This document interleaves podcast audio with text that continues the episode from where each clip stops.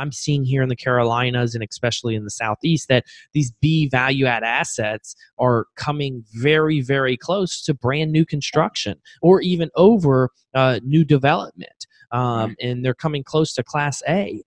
So what's your thoughts on that? And then what's your thoughts on building brand new? Well, you know, I've in our market here in Idaho, a lot of people laugh about Boise, Idaho until they start Googling it. Over the last 12 months or 24 months, we've been in every major publication from the Wall Street Journal to Forbes, Realtor.com. Everybody has put us in their top 10 lists of places to retire, places to raise a family, all that kind of stuff. But up until then, we were a bit of a rural community, and so we don't have a lot of Class Bs and Cs that are being rehabilitated. But we also didn't have a lot being built. So now we've got stuff being built. But the reality is, Chris, like we talked about, when you're taking an old building and putting lipstick on it and trying to get top dollar out of it, that's difficult. Patterns have changed. The way families live have changed. Expectations have changed. Oh, yeah, very much so. And you're still dealing with copper pipes. You're still dealing with old things. At the end of the day, your maintenance expenses are still high. When I can put you into a position that new will get you better rents, we all know that new always costs more, whether you're buying or renting, but new will get you better rents. It will get you the amenity package that the clientele's looking for in this day and age. And you're right, it's not that far off from where you're going to find your Class Bs and your Class Cs that are being rehabbed. And to be honest, a lot of the Class Bs that are back in the market right now were rehabbed in 2008 and 2009. Correct. And that owner is flipping it again. And so a lot of the value add has been taken out. So we found that we can come in and we can build you something that is going to perform well. It's going to leave you money to be made. We can also partner with you on that, but we can leave you money to be made on the top side that is going to be similar to what you would be able to extract from a value add.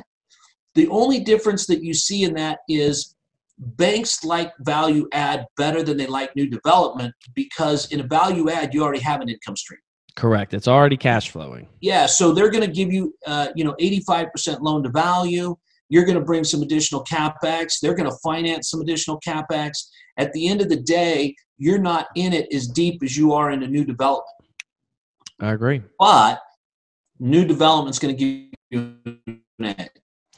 Right? New development costs more for a reason, because it's better and it's newer and you're going to make more money on it. You just need to probably bring 30% to the deal instead of 15%.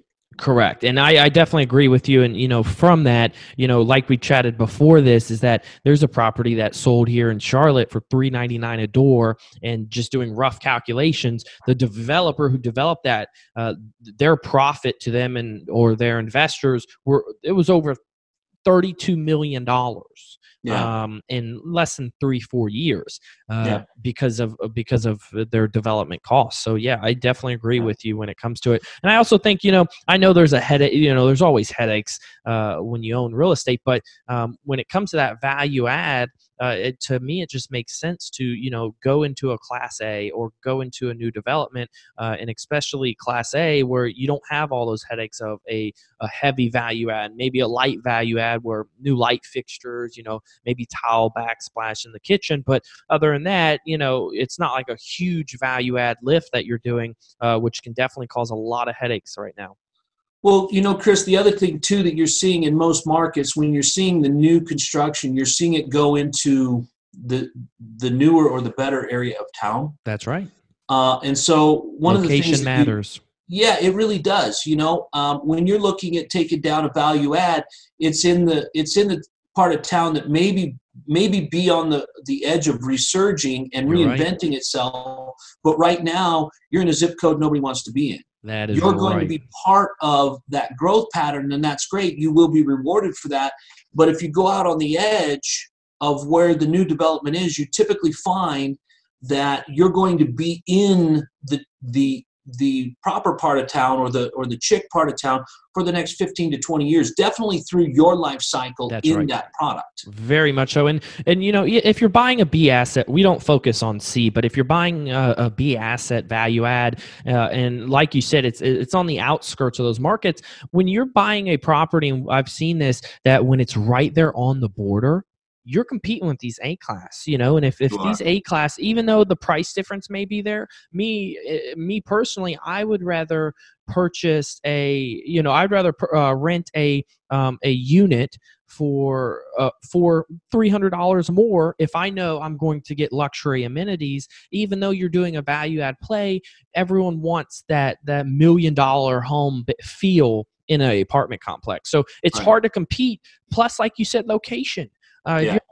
Location matters when it comes to real estate. If you're developing a new development and the location's phenomenal, you know, some people may need a car, some may not, because you can walk to everything. But that's one thing I've realized is that, especially here in Charlotte, with these new developments that are going on, if you're hungry, you can walk right outside and go, you know, to a restaurant, compared to if you're on the outskirts, you're going to have to hop in your car, get the family ready, which takes 30 minutes to an hour. I have a newborn, so trust me, I know now. I saw the pictures. Congratulations. Yeah, thank you.